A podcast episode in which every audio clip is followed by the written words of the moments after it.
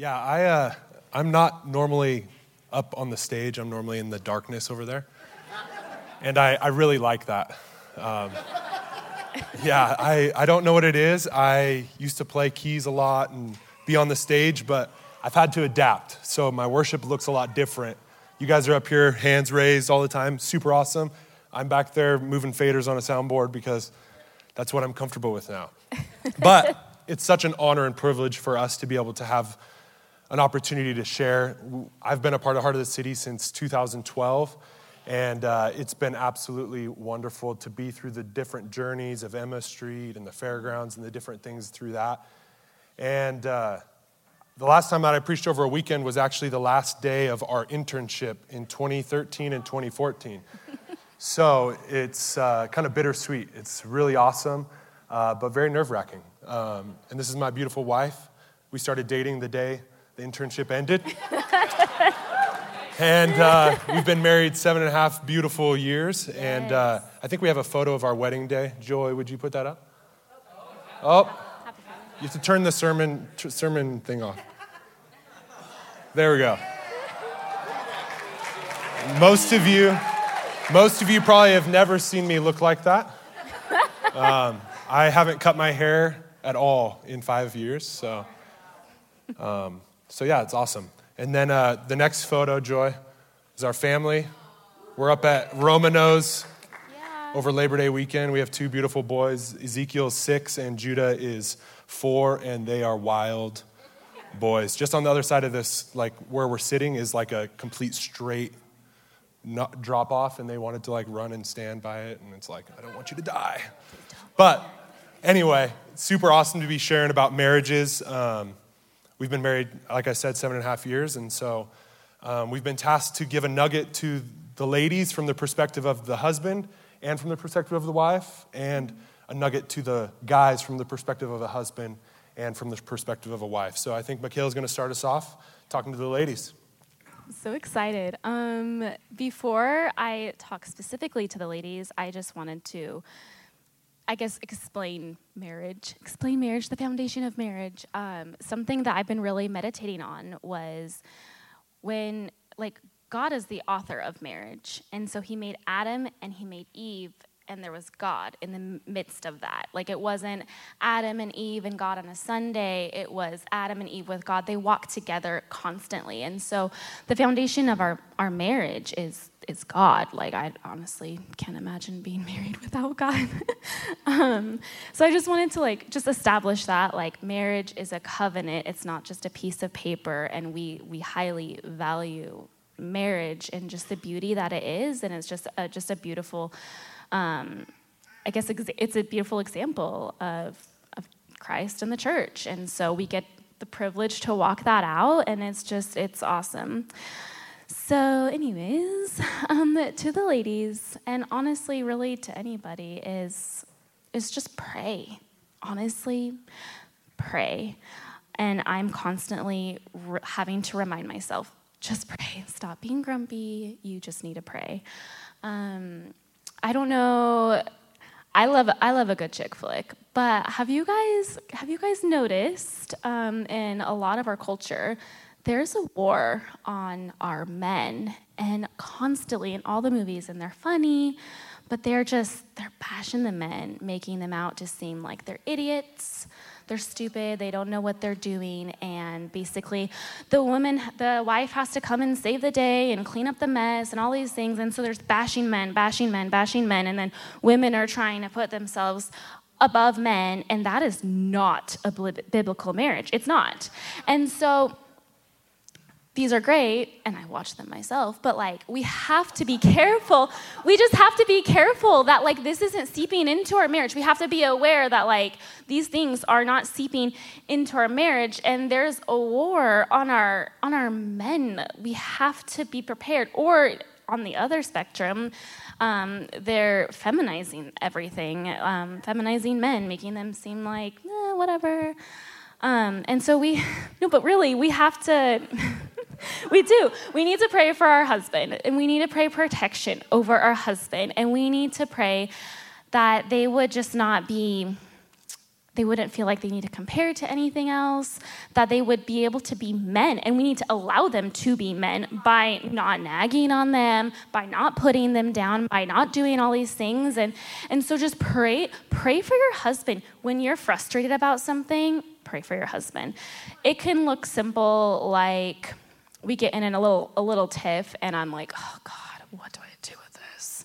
Please talk to him. I'm serious. These are like real life things. Please talk to him. Then I'm like, you know, that's probably not a good attitude. I'm like, okay, God, soften my heart to be able to follow in what Nate's decision is for X, Y, Z. And he does. I've seen it again and again and again that God has softened my heart or he's changed Nate's heart or whatever. And, and so we're able to have this beautiful, com- like, communication because we're constantly communicating with God. And He's able to create this, I little cloud that we're in, const- not constantly, I hope so. One day we'll get there, but we're working on it. But just, just pray for your husband. Pray. Pray the spiritual armor over your husband and pray for yourself. If you see any like resentment or bitterness or anything come out, you just pray, God, please take that away. I know this is not the right attitude to have. Um, our battle is not against flesh and blood. It's not. Our enemy is not our spouse. We have a real enemy, and we have to sometimes see through that. Sometimes he likes to tell little lies to us, and we think, oh, it's just me, and then we kind of get, um, we cave in on ourselves and our me, me, me, me, me. Um, a great example would be like, um, sometimes, I'm just going to confess this straight up. I get a little, I get a little crazy. I come from, I come from a long, I come from a long line of not good marriages. I really, no, really, I do. And so it's honestly, it's affected some things in my marriage. I don't trust, I would freak out at my husband about every little detail, like, who are you with? Who are you talking to? Blah, blah, blah, blah, blah. I would go crazy, and I would assume always the worst. He wasn't doing anything. It's Nate. He's so gracious and loving. No, no, no. But this is a lie this is a lie that the enemy has put in my mind constantly and that I'm constantly having to battle against. But as he's whispering that lie into my mind, I have I'm not I'm so self-absorbed that I don't even think about what lies the enemy is now telling my husband. And now he's created this division between us and we're not able we're just mad at each other and he's like haha i won but he no let's not let's not get there but i had to had to stop this cycle and I had to be like, you know what, God, actually, I pray protection over my husband's heart and his mind. And if any temptation does come, that you would be there to, to bring him out of that temptation and that you would prepare my heart to be forgiving, whatever, just anything like that. And just so pray for your husbands. And if you're not married and you want to be married one day, pray for your future spouse. There's no harm in that, right? And if you don't plan to get married, pray for other marriages. Like, seriously, pray for other marriages. What if, as a church, we fiercely prayed for other marriages? Like, could you imagine? Could you imagine if we were like on battle for that constantly? We gotta fight, we gotta pray. Beautiful. Uh, kind of going along the same lines, um, in Proverbs, um, it says in verse 12, 4, it says that an excellent wife is the crown of her husband, but she who brings shame is like rottenness in his bones. And, and kind of like what Mikaylah said, is as husbands, we are the head, just like Christ is the head of the church, and we're supposed to love our wives like Christ loves the church. But he places, culture places women as like the neck to try and force the direction of the head.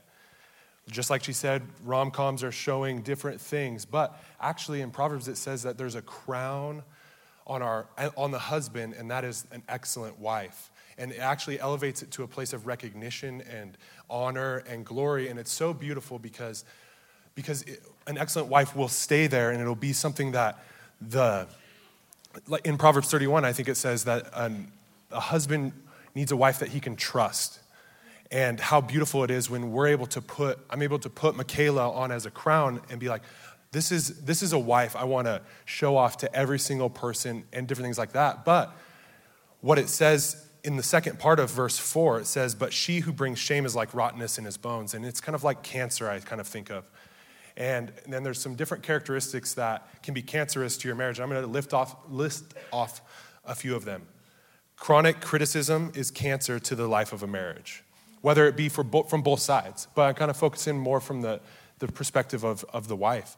Um, making fun of him, comparing him to other men, disrespecting him publicly. Um, one thing that I've seen, not only in marriages, but in disciplining our kids, is I've had family members where I'm out there, their kid does something wrong, and they just make the biggest deal of it in front of all the family. And what that does is it, it causes embarrassment, embarrassment, whether it's right or wrong, that what the kid did. It causes embarrassment and it doesn't set them up for a place where they can dialogue. It immediately puts this weight on them that they're, they're wrong, and it puts a perspective from all the other family that what they've done is wrong and that's all that they do is wrong. It really matters making sure that we handle hard conversations in a safe place, whether that be privately or in our own home, whatever it be, may be. But try not to disrespect publicly. Belittling him in front of your kids. It's really important. Our kids see everything that we do. They see, they see us love each other. They see us, they see us um, in, our, in our worst, mar- worst points and our greatest points. So we need to make sure that we give them a good example of what marriage is biblical marriage. Um, always lecturing and nagging at him, complaining and being negative, controlling and manipulating with tears, and withholding sex. One of the greatest things that can com- combat the cancer that may be creeping in is, first of all, making sure that you're grounded in the Word of God. When you know that, that you are the crown, wives, of your husband, and that they want to be able to trust in you in every decision that you make. Because as a husband, we have a very big weight.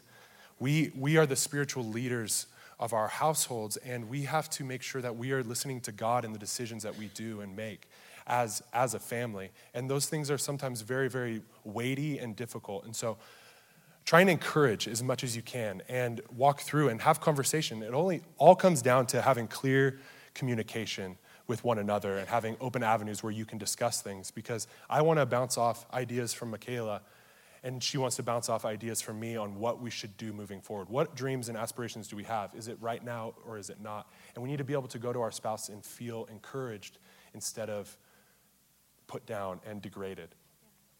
And so, one thing, just like I said in, in Proverbs 31, I'll read it out loud here. Says in verse 10 and 11 An excellent wife who can find? She is far more precious than jewels. The heart of her husband trusts in her, and he will have no lack of gain. So, as husbands and as wives, we need to have clear communication so that we can always find that trust and that support from our spouse in moving forward. So, um, I think that I think that's all I have for the, the ladies. Let me just check my page. Yes beautiful. It was good. It was great. um, I know this sounds super cliche, but it's only cliche because it's the word of God and we hear it all the time. But maybe we need to hear it more. Um, husbands, just love your love your wife. Honestly, sometimes that we joke about maybe I, I need to wear a mood ring so that husband, so Nate knows, so Nate knows how shall he uh, act. No, but honestly, so love us because sometimes we honestly don't even know what we want. I'm, I'm just gonna tell I'm gonna tell you straight up, we don't. So I have no help for you there, but you can love us. That would be great. And but love goes it goes beyond more than just saying, "Oh, I love you," but I'm just gonna go be with the guys like five nights out of the week, or you know anything like that. Or I love you, but you're prioritizing other things. Um, you gotta love with action and not just words, right? Um, I'm just going to read the Ephesians um, 5 25 through 29. Husbands, love your wives, just as Christ loved the church and gave himself up for her to make her holy, cleansing her by the washing of water through the word, and to present her to himself as a radiant church without stain or wrinkle or any other blemish, but holy and. Oh gosh but holy and blameless. In the same way, husbands ought to love their wives and their own as their own bodies. He who loves his wife loves himself. You can love your wife by seeking the God of love and immerse yourself in his word so that you too can use that word to build up your wife and to lead your family. You can't, and I have heard of this, it's just you can't be like, well, I, I read the Bible last year and I know that you're just supposed to submit to whatever I say. And it's like, no, I don't think that's how it works. It's like you, you have to, we gotta, we gotta work on this together. We love each other. We work on this together. What is God saying to you right now through the Word of God, not through what you read last year? Um, there is a really, really great book on community called Life Together by Bonhoeffer. Um, it's not a marriage book, but I think it's great for honestly all relationships. And he has this beautiful quote in there. I kind of changed it a little bit to say she's to make it make more sense. Um, he talks about the difference between human love and spiritual love. Human love is directed to the other person for his own sake, but spiritual love loves him for Christ's sake. Human love constructs his own image of the other person, of what she is and what she should become. It takes off it takes the life of the other person into his own hands, but spiritual love recognizes the true image of the other person, which she has received from Jesus Christ, the image that Jesus Christ himself embodied and would stamp upon all men. So, in all our relationships, marriage especially, we have to choose to love our spouse through the veil of Jesus, how he sees them, not through our frustration or through our bitterness. We have to kind of we have to take that off and we have to put on the veil of Christ and we have to be like, "How Lord, how do you see how do you see my wife? How do you see them and how can I how can I love them in this moment? And then you're washing her with the word of, of God. So you're washing her and you're cleansing her and you're calling her, you're not calling her down to submit to you. You're calling her up to who she was created to be, to who God had made her to be. You're encouraging her. It's a, it's a back and forth thing. Yeah. Amen. Um, how many guys out there have heard that there's like three things that a husband should do in their family? It is to be a priest, provider, and protector. You guys heard that before? Something along those lines? Cool. anyway, as a, as a priest of our household, we're supposed to lead spiritually in, in kind of a nugget.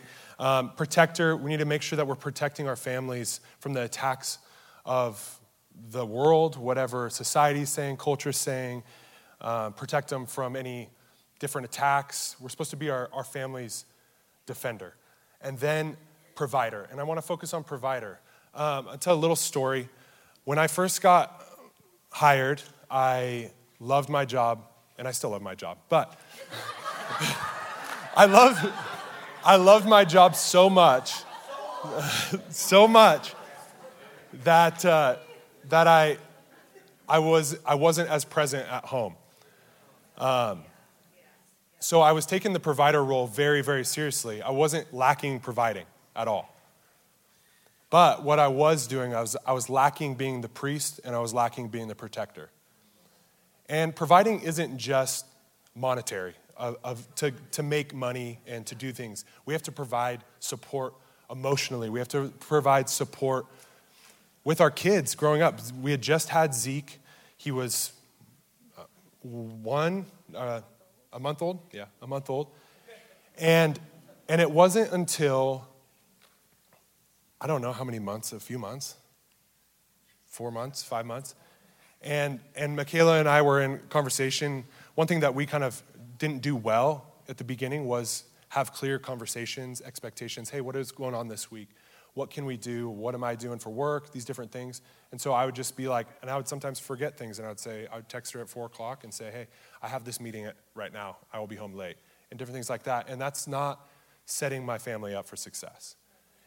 Anyway, um, there was a moment that we were having conversation, and she said that she felt like a single mom. And at that moment, I realized that I was lacking. I wasn't providing time. I was providing money. We had a house, we had, or we were living with my in laws at the time. We didn't have a house.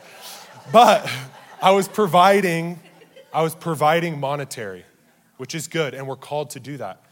In fact, in Timothy, it says, But if anyone does not provide for his relatives, and especially for members of his household, he has denied the faith and is worse than an unbeliever.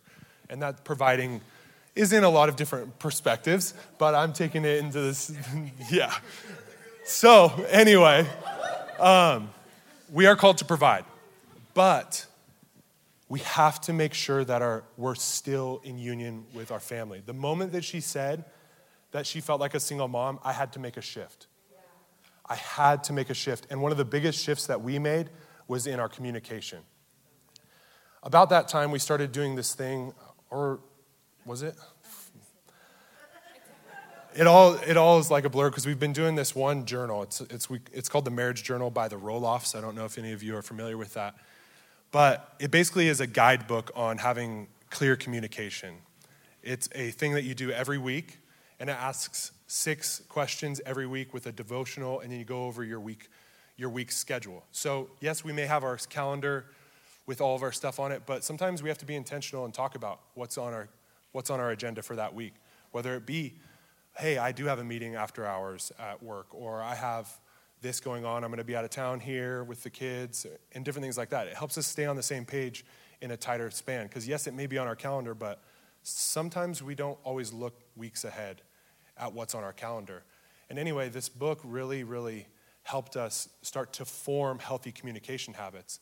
And so, like I said, it has a devotion, and in that devotion, it's various different things. It could be on love, it could be on dreams, it could be on various different things. And it kind of goes from the perspective of the husband can read one, and then the next week it's the wife, and, and so on and so forth. But the, the six questions that it asks really Sometimes we don't know what questions to ask our spouse to get conversations rolling. Anyway, it starts off with the first question being, uh, What brought you joy this week?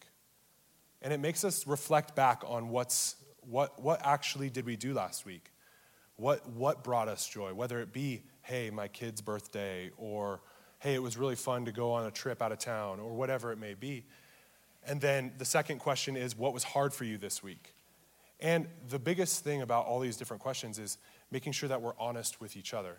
Because it would be really easy to be like, oh, yeah, it was really awesome. I'm glad that I have a job. Or these different things that are just kind of broad. But it allows us to be so focused on, on each other and be real with ourselves. And the third question is, uh, what can I do for you this week? When was the last time, as, as a spouse, that you asked your husband what you could do, or asked your wife what they could do for them, or what you could do for them? It, it radically like starts to change and, and you think. Like in my mind it's always hard when i get to that question because i'm like man she already does so much as a stay-at-home mom and, and like what, what do i do? And then she presents to me like a list of like 10 things and, and that's always probably going to be the case.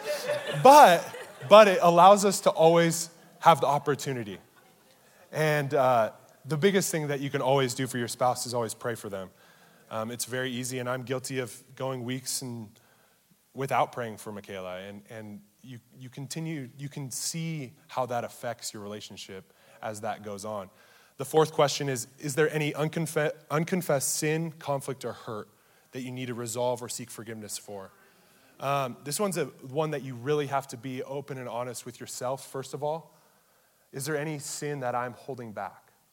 Is there any bitterness or is there any resentment is there any conflict that we had that we, we kind of resolved on the surface, but there's something festering beneath?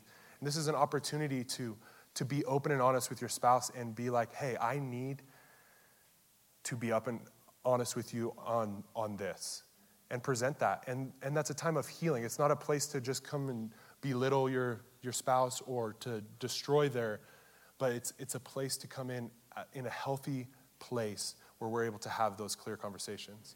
The fifth question is Is there any dream craving, or what is the dream craving desire that's been on the forefront of your mind? As, as a married couple, we, we have dreams and aspirations, and it's important for us to, to present those to one another so we can either shift our day to day to hopefully achieve those things, or is it something that isn't for now?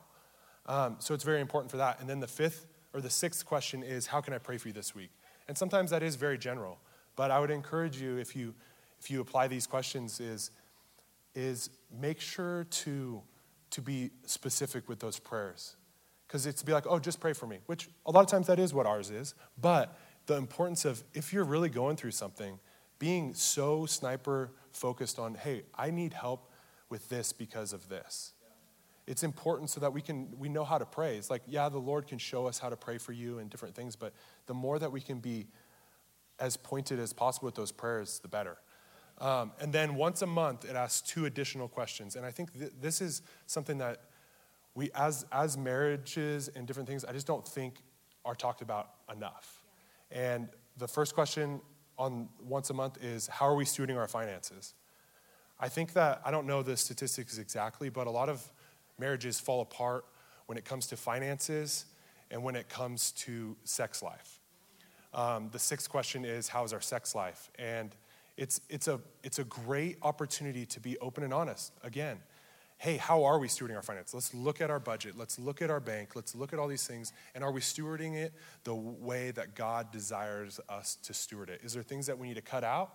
Or are there things that we need to add? And so on and so forth. And then, how's our sex life? This is super important because a lot of times we just don't want to talk about it because we don't want to cause any offense or rift between each other. It's like, oh, you expect this and I expect this, but now we're having this conversation, so it's now we're going to it's to get awkward or whatever. It's never, sex is never supposed to be awkward when you're married. It's a beautiful thing that God created for, for us to engage in. And we have to be open and upfront, up, honest with ourselves and what that looks like. And hey, is it a season for more or is it a season of less or is it whatever? Or is my expectation this and your expectation this? Because if we never communicate, we're going to put expectations on our spouses in all of these areas, and it's going to breed frustration. And so, my encouragement to you is, is if you if you're not married, surround yourself with people that you want to emulate their marriage, and begin to ask questions to yourself on, hey, what are those things that I need to work on? What are those things that maybe if I'm married one day that I need to work on? And then as as married couples, be in constant communication as a husband, lead those conversations and, and be open and upfront with what your spouse needs and what you, you need to go back and forth because we have to have clear communication.